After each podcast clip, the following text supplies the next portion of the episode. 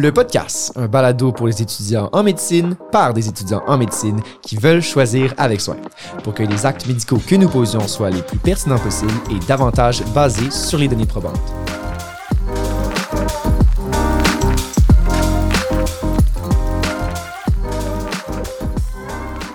Bienvenue au podcast. Je m'appelle Nathalie El et j'étudie présentement en première année de médecine à l'Université de Montréal. Et moi, c'est Alexis Doucet et je suis étudiant en deuxième année également à l'Université de Montréal.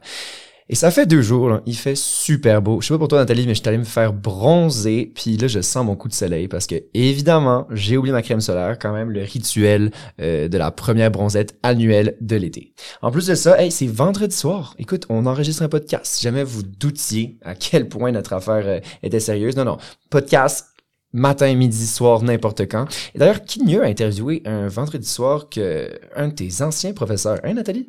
Ben, tu parles pour toi parce que moi, je l'ai pas encore eu comme professeur et j'ai la chance de le rencontrer pour la première fois derrière un micro. Hmm.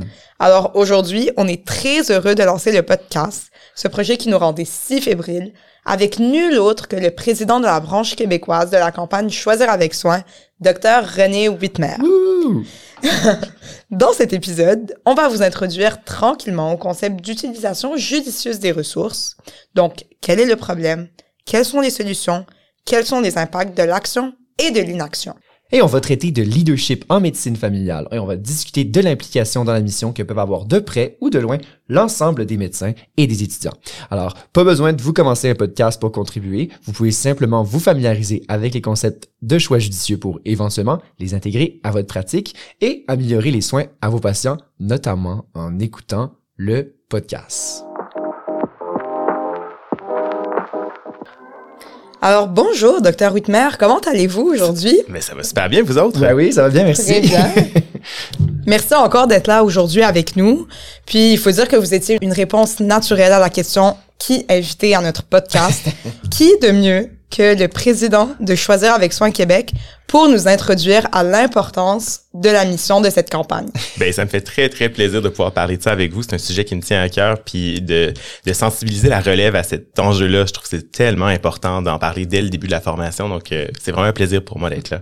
Alors, euh, on va commencer avec des questions pas trop difficiles quand même pour pas vous, vous assaillir déjà, mais est-ce que vous pensez, vous avez déjà dû y répondre quelques fois d'ailleurs, mais voulez-vous vous présenter rapidement, puis peut-être un peu vous parler de notre de votre parcours euh, que vous avez eu oui, avec plaisir. Euh, ben, je m'appelle René Wittmer, je suis médecin de famille de formation. Je suis professeur adjoint clinique à l'Université de Montréal au département de médecine de famille et de médecine d'urgence.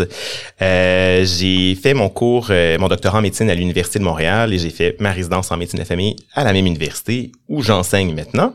je suis impliqué dans la question de la pertinence des soins depuis que je suis résident. Ça m'intéresse comme question, même en fait à mon externat, je me suis rendu compte que c'était une question qui m'intéressait. et surtout depuis mon entrée en pratique, en fait, c'est là que ça s'est pas mal concrétisé. Euh, de fil en aiguille, parler avec d'autres collègues qui, qui étaient impliqués dans cette, dans cette cause-là, si je peux dire.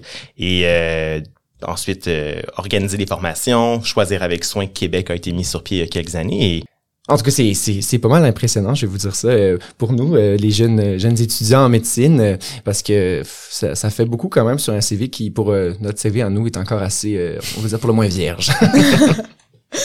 Puis vous, docteur Whitmer, vous vous êtes impliqué quand même assez tôt dans la campagne Choisir avec soin. Vous avez parlé à l'externat, à la résidence, mais comment concrètement est-ce que votre engagement a commencé quand vous avez appris que cette campagne existait? Ouais, ben déjà quand, quand j'étais aux études, ça ça a commencé à exister. Euh, Choisir avec soin Canada, ça existe depuis 2013 maintenant si je me trompe hmm. pas. Donc il y a, on est on est on est on va célébrer notre dixième anniversaire. Oui. Euh, donc on, peut, on va pouvoir ben célébrer ça en grand. et puis, et puis euh, quand ben, quand j'étais aux études, je me, je me souviens moi c'est dans mon stage de santé communautaire où ça m'a vraiment hmm. euh, ça, ça c'est quelque chose qui qui m'était venu à l'esprit de se poser des questions un peu critiques par rapport euh, à tout ce qui était dépistage organisé. On nous parlait du dépistage mhm. comme si c'était essentiel pour rester en bonne santé. Puis déjà à l'époque, il commençait à y avoir certaines controverses, notamment par rapport au dépistage du cancer du sein, qu'il n'y mhm. avait pas que du bon là-dedans, qu'il y avait quand mhm. même certains côtés négatifs et qu'il fallait informer nos patientes de ça. Euh, puis je pense que cette question-là m'est trottait en tête. J'avais des collègues aussi que c'était une préoccupation pour eux et j'ai probablement été beaucoup influencé par certaines collègues qui m'ont parlé de ça. Et puis j'ai voulu continuer ça quand j'étais résident. Je me questionnais toujours sur ben, les tests qu'on prescrivait ou les traitements. Des fois, je me demandais, ben, y a toute la science derrière ça? Pourquoi là, je me prescris tel traitement, mais ça marche-tu ce traitement-là? Puis on dirait qu'il y a comme un, côté un peu sceptique en moi. Mm-hmm. Euh, c'est un peu troublant des fois de, de, remettre en question tout ce qu'on a appris. Et il y a mm. plein de choses qu'on apprend dans notre cours de médecine qui sont eh, qui sont essentielles, qui sont complètement vraies, mais des fois la base factuelle sur certaines choses qu'on enseigne, des fois on la remet pas en question. Puis des fois, c'est un peu, c'est un peu surprenant quand on commence notre pratique et qu'on se dit, est-ce que tout ce que j'ai appris est un mensonge? Et je vous mm. rassure, non, tout n'est pas un mensonge. Mais des fois, il y a des, il y a des, il y a des tests ou des traitements qu'on, qu'on fait un peu par habitude et qu'on se questionne pas sur y a-t-il des données probantes derrière ça? Mm-hmm. Puis moi, ça, ça, ça, a été un peu une révélation pour moi de, de m'intéresser à l'angle un peu de données probantes derrière mm. certaines choses, notamment les tests de dépistage. Et euh, c'est un peu de fil en aiguille après que j'ai trouvé d'autres gens comme moi que ça intéressait, que ça interpellait, puis tout le côté de bien communiquer ça à nos patients pour qu'au quotidien, c'est pas juste oui ou non on fait des tests, mais c'est tout l'art d'ouvrir des conversations et de dire ben est-ce que ça peut vous aider, c'est quoi les zones grises, peut-être très transparent par rapport à ça. Puis j'ai eu des mentors vraiment, vraiment incroyables. Euh, puis on la salue, docteur Guylaine Thériault, si elle nous écoute en ce moment. Mais euh, docteur Thériault a été un mentor pour moi. Puis ça fait des années qu'elle parle de pertinence des soins à, des moments où les gens étaient peut-être pas prêts à entendre parler que d'en faire moins, ça peut être mieux pour nos patients. Alors qu'aujourd'hui, c'est beaucoup plus intuitif. On, on, mm-hmm. forme les étudiants, les étudiantes à savoir que faire plus de tests, faire plus de traitements, c'est pas toujours mieux pour nos patients. Euh, je prends l'exemple des antibiotiques. On sensibilisait beaucoup moins les cliniciens au risque des antibiotiques il y a 20 ans comparativement aujourd'hui. Donc, euh, j'ai eu beaucoup de mentorat, puis on, on a été quelques quelques passionnés qui ont été autour d'une table, on a monté des formations, fait que tout ça un peu débuter euh, comme ça, si je peux dire. Mhm. C'est vrai que depuis 2013, ça a beaucoup évolué, là, justement, euh, de, non seulement en dehors de, de, choisir avec soin, mais toutes les, les, nouvelles guidelines qui sont sorties, tout ça, c'est incroyable. Puis d'ailleurs, c'est rendu dans notre cursus au point où est-ce qu'on en apprend maintenant là-dessus. On, on, se fait dire euh, qu'est-ce qu'il faut pas faire selon les données probantes. Donc c'est ça, on est allé beaucoup plus loin que, que juste la, la petite idée qu'on avait. Maintenant, c'est rendu ultra normalisé, en fait. Ouais, ah, moi, ça me fait tellement plaisir d'entendre que maintenant, ça fait partie de la formation, qu'on doit se positionner de façon critique par rapport à ce qu'on fait comme médecin, parce qu'on a beaucoup de pouvoir comme médecin, mais on a aussi une responsabilité de bien prescrire les bons tests, les bons traitements pour les bons patients. Euh, c'est une grande responsabilité. Puis, je suis convaincu que on devient les meilleurs médecins à être sensibilisés à ça plus tôt mhm. que de devoir un peu défaire tout ce qu'on a appris et défaire des mauvais plis une fois qu'on est rentré en pratique. Donc, euh, je suis vraiment tellement heureux d'entendre que ça fait partie de la formation maintenant puis que les gens sont sensibilisés tôt. Mhm, oui, puis c'est comme un peu notre mission en étant ici. Nous, en, tant qu'étudiants, on n'est pas rendu là, on n'est pas en stage, on n'est pas en train de voir des patients, mais il est jamais trop tôt pour commencer à intégrer ces principes-là. Puis comme vous avez beaucoup parlé de données probantes un peu plus tôt, je trouve ça important parce que au début, je me souviens l'an dernier, je parlais une fois à une amie, puis je lui disais ah oui moi la campagne choisir avec soin ça m'intéresse, puis je lui expliquais un peu c'est quoi, puis là elle m'a dit oui mais t'aurais pas peur de manquer quelque chose hmm. ou de pas donner un hmm. traitement qui était nécessaire, mais justement ce qui est important de savoir c'est que c'est les données probantes qui nous disent que ces tests-là, ben, on n'en a pas nécessairement besoin. Ici, ça a été plus une nuisance pour le patient qu'un bienfait. Donc, vraiment garder ça en tête. Tout à fait. Puis, les, les recommandations qu'on a de choisir avec soin, c'est des situations où on devrait s'interroger, on devrait se poser des questions, on devrait ouvrir des conversations sur est-ce que c'est vraiment nécessaire. Au-delà de ne faites pas tel test dans telle circonstance ou dans la majorité des cas, on reste des cliniciens, on doit rester, notre sens clinique a sa valeur, puis peut-être que dans certains contextes, on va dire, il y a une raison, j'ai une hésitation qui fait que je vais vouloir prescrire un test qui généralement n'est pas utile. Mais ça nous guide quand même pour nous dire que dans la majorité des situations, tel test ou tel traitement devrait être évité. C'est quand même aidant d'avoir des, un peu une structure dans notre démarche. Mm-hmm. Mm-hmm. Puis c'est tellement plus facile en fait de, de, de, croire à la question, mais si je vais manquer quelque chose, est-ce que j'ai peur de manquer quelque chose, alors que de croire à la question, mais est-ce que je vais peut-être nuire au patient? Est-ce que c'est plus, c'est la, la, question de, est-ce que je manque quelque chose est plus facilement imaginable que celle de, est-ce que je vais peut-être nuire en posant un autre test ou en faisant, euh, en donnant tel traitement de plus, dans le fond? Donc, c'est, c'est encore quelque chose qui, à notre, à notre âge, on doit mm-hmm. démanteler un peu parce qu'on est au bon moment, en fait, dans notre formation pour changer un peu ce mindset-là de, de bien comprendre, euh, c'est aussi pire de nuire euh, que de faire trop de, mais de, de croire peut-être qu'on va manquer quelque chose, en fait. Totalement. Puis ça, je l'entends souvent quand je fais de la formation avec les médecins ou même avec les apprenants c'est pourquoi est-ce qu'on fait trop de tests? Les gens disent, ah, mais j'ai peur de manquer un diagnostic. Il y a personne qui se lève le matin en disant, je vais faire trop de tests pour nuire au patient. Les gens font ça souvent de façon très bienveillante et disent, mais je prends pas de chance, je vais vouloir aider mon patient. Fait que souvent, c'est cette idée que de vouloir en faire trop, même si ça part d'une bonne intention, des fois, ça peut avoir des conséquences mm-hmm. inattendues qui peuvent être négatives pour nos patients. Puis j'imagine que, donc, à, notre niveau même, pour les étudiants en général, euh, il y a vraiment quelque chose à gagner à, s'impliquer, à vouloir euh, comprendre un peu qu'est-ce que c'est choisir avec soin. 100%. C'est important, en fait, d'en parler euh, en ce moment, aujourd'hui c'est ça? Absolument, oui, vraiment. C'est ça, il est, pas trop tôt. Puis vous parliez comme qu'il y a des conséquences de, de faire trop de médecine, mais c'est quoi justement les conséquences de trop de médecine? Mmh. il y en a tellement, mais euh, en fait, faut juste se garder en tête que un, un test, un traitement ou une procédure inutile, si ça sert à rien, la seule chose qui peut en découler pour un patient, c'est des torts. Mhm. si quelque chose sert à rien, euh, la seule mhm. chose qui peut arriver, c'est de faire des trouvailles fortuites qui mhm. vont à leur tour amener de l'anxiété. Toute cette idée qu'on est une personne malade alors qu'on est en bonne santé, donc une étiquette négative. Euh, ça peut nuire à notre assurabilité. Si on nous a trouvé une lésion de nature indéterminée, ben, on peut peut-être plus contracter une assurance pour aller en voyage ou pour un jour contracter une hypothèque. Euh, il y a toute la question des coûts, puis je trouve ça important parce que choisir avec soin parle toujours de la, pertinence des soins dans une optique non économique. On parle toujours de ça comme une optique de qualité des soins. Puis je pense que c'est ce qui parle aux médecins. Quand on leur dit que ça va sauver de l'argent, personne ne se sent interpellé par ça. Puis je pense que c'est pas l'ultime objet. Euh, mm-hmm. ce qu'on sait par contre que ça a comme effet de se préoccuper de la pertinence des soins, c'est le coût d'option. Puis ça, le coût d'option, c'est bien quand je mets mes ressources sur quelque chose qui sert à rien ou qui sert à pas grand chose, je manque de cette ressource-là quand j'en ai réellement besoin. Puis un exemple très concret de ça, c'est quand on occupe nos machines d'échographie du sein à faire des échos à des patientes qui ont une mastalgie simple, qui est très commune, mais qui ne nécessite pas d'imagerie dans la plupart des situations. Mais quand j'ai une patiente qui a une bosse palpable, chez qui je voudrais une biopsie ou je voudrais une échographie, ben les délais sont, sont augmentés. Donc, mm. c'est des vases communicants. Quand je mets des ressources sur des choses inutiles, je manque de ressources pour des choses qui sont réellement utiles. Même chose pour l'IRM dans le mal de dos quand on a un mal de dos simple sans critère d'alarme, on n'a généralement pas besoin d'une imagerie. En fait, la plupart du temps, on n'a pas besoin d'imagerie. Ce qui fait que quand j'ai un patient fumeur, que j'ai une suspicion d'une métastase osseuse, ben, j'aimerais ça avoir accès à mon IRM en temps opportun. Puis, donc, il y, a des bénéfices pour le patient directement et pour tout l'écosystème de soins et tous les autres patients qui vont en découler de l'utilisation pertinente. Euh, on parlait d'anxiété, on sait que ça a des impacts négatifs sur les patients, euh, le surdiagnostic, donc cette idée qu'on trouve des anomalies qui qui n'aurait aucune conséquence sur la santé de nos patients, mais qu'on trouve parce qu'on réalise des tests. Donc, c'est très contre-intuitif mhm. comme ça, mais on mhm. procède à du surdiagnostic. Il y a des fausses alarmes, il y a toute l'exposition de la radiation inutile et toute la cascade de soins inutiles aussi. Quand on trouve une lésion, une trouvaille fortuite, ben hop, on fait un autre examen, une écho, un scan, peut-être une IRM, un suivi avec une prise de sang. Et ça fait qu'il y a toute une cascade de visites chez le médecin et autres investigations qui peuvent en découler et ça, ça a des conséquences sur nos patients. Mais oui, tout à fait. Et d'ailleurs, euh, on, on, convient que donc trop de médecine, c'est pas nécessairement le mieux, mais euh, on est quand même allé à l'école pour apprendre à prescrire, à prescrire des différents tests, différents traitements. Alors, euh, en résumé, qu'est-ce qu'on pourrait, qu'est-ce qu'on pourrait dire? C'est quoi pourquoi les médecins en général vont trop prescrire? Qu'est-ce qui, qu'est-ce qui arrive? Ben, je trouve déjà tu donnes un élément de réponse. On a été formé pour prescrire, donc mhm. déjà de, de, de dire qu'on va rien faire, c'est tellement pas intuitif pour nous. On est formé à, il y a un bobo, j'ai une solution, j'ai quelque chose, j'ai une action à faire. Et des fois, la meilleure chose à faire, c'est de rien faire. Il faut, c'est difficile d'accepter mhm. ça des fois qu'on peut être impuissant devant une situation.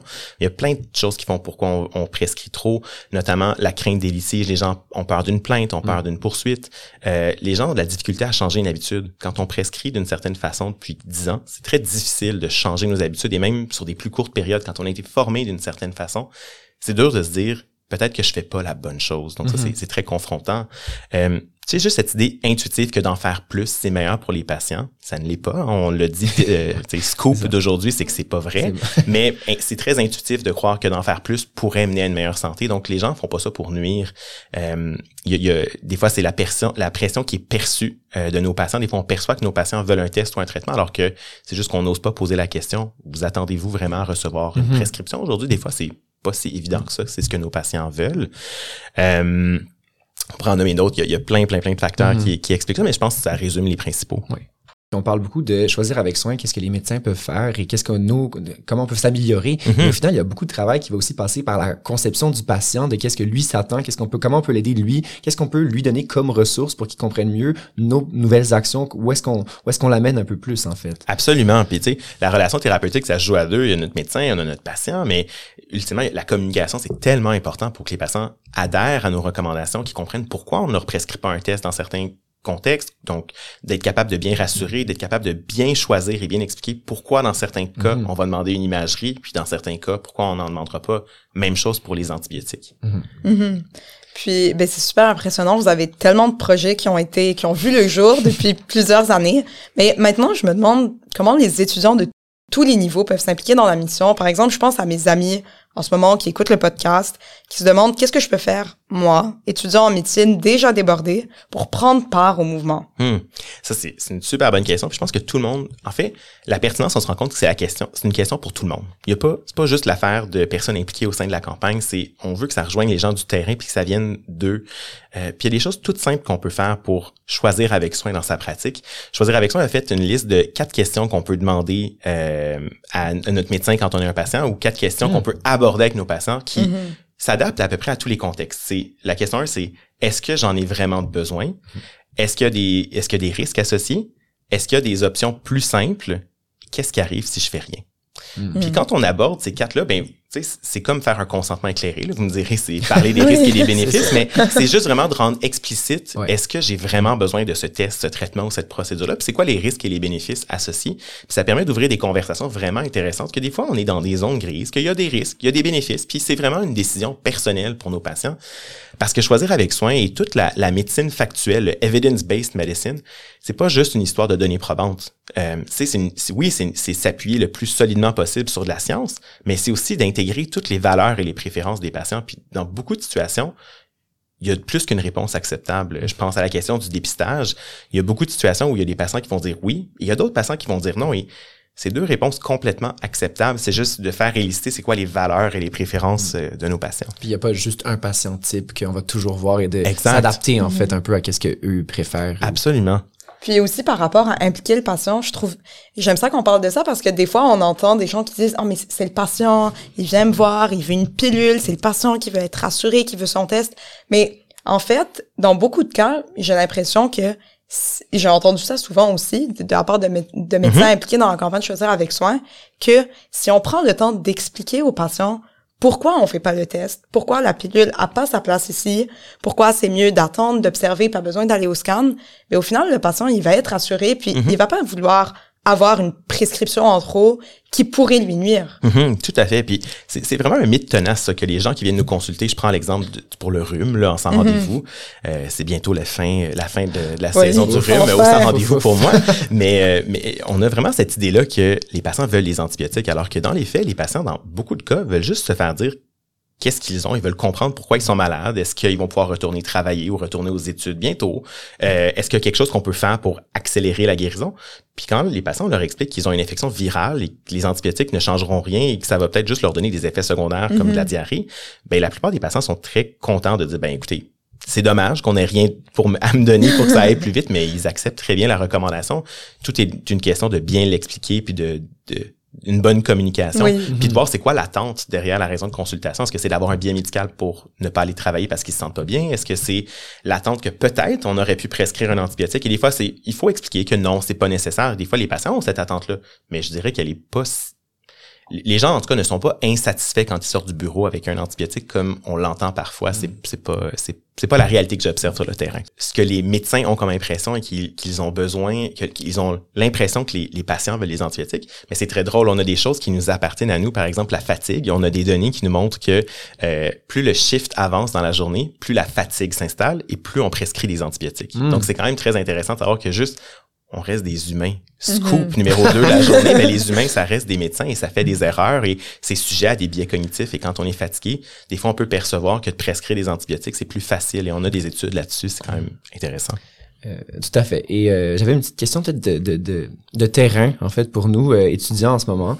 je m'en vais à l'extérieur l'an prochain. Je vais être, je vais avoir des patrons à longueur de journée et tout. Puis je me demandais, c'est sûr qu'éventuellement, on va être face à une pratique, disons, qui est pas CAS-approved, qui est peut-être pas celle la plus evidence-based et tout. Et je me demandais, la délicate question, comment j'aborde ça avec quelqu'un qui est peut-être euh, dont je suis sous la responsabilité, par exemple, dont j'ai pas vraiment d'autorité, et puis je veux lui dire sans que ça devienne quelque chose de, je mets en, mets en doute son autorité en fait. Ouais, c'est délicat quand il y a un désaccord où on a l'impression qu'un test ou un traitement est pas utile, puis que notre superviseur le voudrait. Euh, je pense que c'est toute la, c'est correct de nommer quand on, se questionne pourquoi on prescrit un test alors qu'on avait l'impression que c'était pas nécessaire. Tu sais, je prends l'exemple d'une imagerie pour un mal de dos. Euh, je pense que ça se dit de dire ah je suis surpris qu'on demande un, examen. Euh, j'avais j'avais pu comprendre que par exemple si on n'a aucun critère d'alarme dans la présentation clinique et que l'examen physique est normal, qu'on n'avait pas besoin de faire une imagerie, qu'on pouvait se permettre d'attendre un 4 à 6 semaines avant d'imager. Euh, y a-t-il une raison pourquoi vous voulez imager ce patient-là plus rapidement aujourd'hui à la salle d'urgence? Ben, mhm. je trouve que c'est une façon un peu de voir est-ce qu'il y a des éléments que, un, comme apprenant, on n'a pas vu? Parce que ça, c'est quelque chose que j'apprends avec le temps, c'est que des fois, il y a toutes sortes de petites subtilités, des fois, qui font que, ah, mais dans cette situation-là, c'est pas mauvais de demander un test, puis on peut y, penser. Donc, des fois, notre superviseur peut nous apprendre pourquoi, dans ce cas-là, il est peut-être inquiet pour le patient? Y a-t-il un élément, un, un, red flag sur lequel on n'a pas accroché, que lui a mis en évidence, ou une petite chose à l'examen physique? Bref, je pense que c'est l'occasion de montrer qu'on est ouvert à apprendre à travers cette situation-là, mais dire qu'on est qu'on est surpris, qu'on avait cru comprendre dans une formation. Vous pourrez dire, docteur Wittmer, quand on le rencontre, il nous dit qu'il faut pas demander de radiographie. euh, vous pourrez me, blâmer. Mais euh, je pense que ça, ça montre juste que vous arrivez engagé, que vous avez fait mm. des lectures, puis que mais vous vous questionnez juste, y a-t-il une raison pour qu'on fait le test? Je pense que c'est beaucoup dans la façon de le demander qui fait qu'on a des, des discussions très intéressantes avec nos superviseurs. Et moi, je me fais même prendre à mon propre jeu des fois. Ça m'est arrivé euh, de, de, me faire demander par des externes de me faire dire, mais ça, il me semble d'en choisir avec soin. On, devrait on devrait-tu faire une prise de sang à ce patient-là? Puis là, je dis, OK, c'est bon. Mais moi, j'aime ça. Je me fais challenger. C'est correct de, de, se faire challenger des fois puis de, de, se remettre en question. Euh, fait que des fois, ça, ça m'amène à dire, ben écoutez, je suis dans une situation où c'est un peu obscur pour moi, puis j'ai besoin d'une deuxième prise de sang, par exemple, pour me rassurer, puis je sens qu'il y a quelque chose qui, qui m'agace dans une situation clinique. Euh, mais c'est, je trouve que ça humanise beaucoup notre démarche clinique, puis de nommer que des fois, on n'est pas certain par rapport à un mm-hmm. diagnostic. Puis c'est vrai que c'est un réflexe que quand on n'est pas certain, on a tendance à plus prescrire. Mm-hmm. C'est vrai. Puis des fois, c'est pas toujours la bonne chose à faire, mais c'est vrai que c'est, je pense, c'est très humain de se dire quand quelque chose nous échappe, de vouloir essayer de clarifier la situation clinique. On n'aime pas l'ambiguïté, les médecins. Mhm. Donc, on aime ça bien, bien comprendre. Puis, en tout cas, je trouve que ça nous humanise que même nous, des fois, on n'est pas certain de ce qu'un patient peut avoir. Ça peut arriver. Ça peut nous arriver. Ça, va nous arriver un peu plus souvent, peut-être en tant qu'étudiant. Puis, pour terminer, c'est quoi les recommandations de choisir avec soin qui vous tiennent le plus à cœur, puis qui, selon vous, elles devraient être connues et appliquées par chaque étudiant, chaque médecin, dans le fond, c'est quoi les recommandations étoiles que vous voudriez donner aux étudiants qui nous écoutent aujourd'hui? Et en plus, tu je me souviens que tu m'as envoyé la question avant qu'on enregistre le podcast pour que je me prépare à cette question-là, puis j'ai pas fait mes devoirs. Oh donc, j'essaie de réfléchir à c'est quoi ma, ma recommandation préférée. Il y en a plusieurs que j'essaie d'appliquer dans, dans, ma pratique de tous les jours. Euh, une qui, me touche beaucoup comme médecin de famille, moi, c'est de ne pas pratiquer l'examen physique annuel chez les patients qui n'ont pas de profil de risque particulier. Mm. Puis ça, mm-hmm. c'est quelque chose auquel je suis confronté régulièrement. Euh, mes patients, des fois, prennent un rendez-vous pour un examen annuel. Puis on sait que c'est une pratique qui est généralement peu utile, on peut dire, chez la plupart des adultes en bonne santé. Euh, la visite peut se faire à des intervalles beaucoup plus grands, comme aux 3 à 5 ans chez beaucoup de personnes. Euh, peut-être exception faite du PAP test pour la prévention du cancer du col de l'utérus qu'on fait habituellement aux 3 ans. Mais chez beaucoup, beaucoup d'adultes, on n'a pas besoin de voir le médecin annuellement, à moins d'avoir besoin d'un renouvellement ou d'avoir un suivi pour une condition de santé particulière.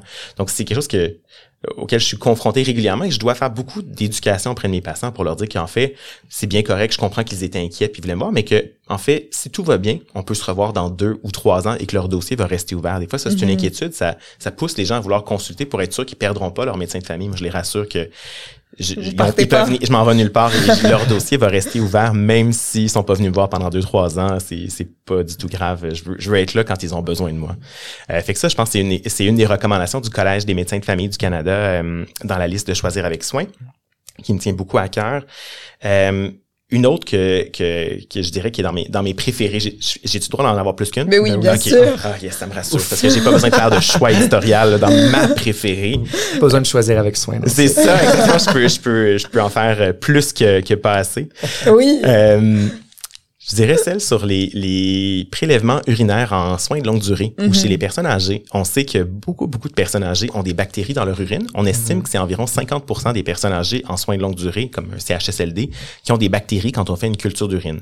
Et fort heureusement, c'est pas la majorité des personnes âgées qui ont une infection urinaire, c'est juste des bactéries qui colonisent l'arbre urinaire. Et un des réflexes, c'est de prélever des fois des moments où c'est inapproprié. Donc, l'urine qui sent fort, qui n'est pas un critère d'infection urinaire. On sait qu'il y a beaucoup, beaucoup de surtraitements, donc des antibiotiques inutiles qui sont donnés à des personnes âgées parce qu'on a trouvé de façon un peu fortuite des bactéries dans leur urine. Et euh, souvent, en contexte de confusion, bon, notre réflexe, c'est de penser qu'une personne âgée pourrait avoir une cystite. Donc, on cherche des bactéries dans l'urine et on traite.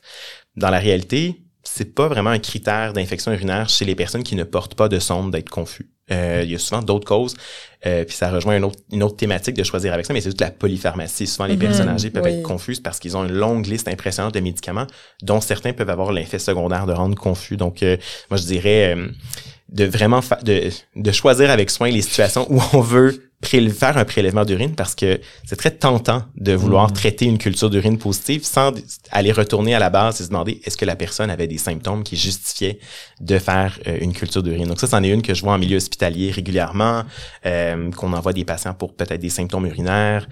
Euh, donc ça, ça, ça, c'est une que, que je trouve qui est bien importante. D'ailleurs, cette, cette recommandation pour les étudiants de l'Université de Montréal qui ont fait l'après-med, on en a parlé dans le cours de microbiome en pré-med, on en a parlé dans le cours de microbiome en première, là on en parle dans le podcast, fait qu'on espère que la bactériurie asymptomatique, elle va être maîtrisée par tout le monde J'espère. à l'heure qu'il est. J'espère qu'il n'y a pas un trop gros scoop pour toi, mais en, en effro, on va en reparler aussi en deuxième. Ah, bon, ben, Prépare-toi, prépare tes oreilles. Mais, c'est rassurant que ça fait son bout de chemin qu'on en parle, oui. parce que c'est quand même quelque chose qui est super prévalent. Si on se dit que c'est une personne sur deux en soins prolongés qui a ça, Mhm. c'est quand même beaucoup, Ben oui. beaucoup d'adultes qu'on a le potentiel de traiter inutilement. Donc, c'est super qu'on qu'on vous sensibilise à ça. Puis évidemment, on a parlé de si- situations où on n'a pas besoin de traiter la bactériurie asymptomatique, ce qui est la majorité. Mais il y a des exceptions où on veut traiter la bactériurie asymptomatique.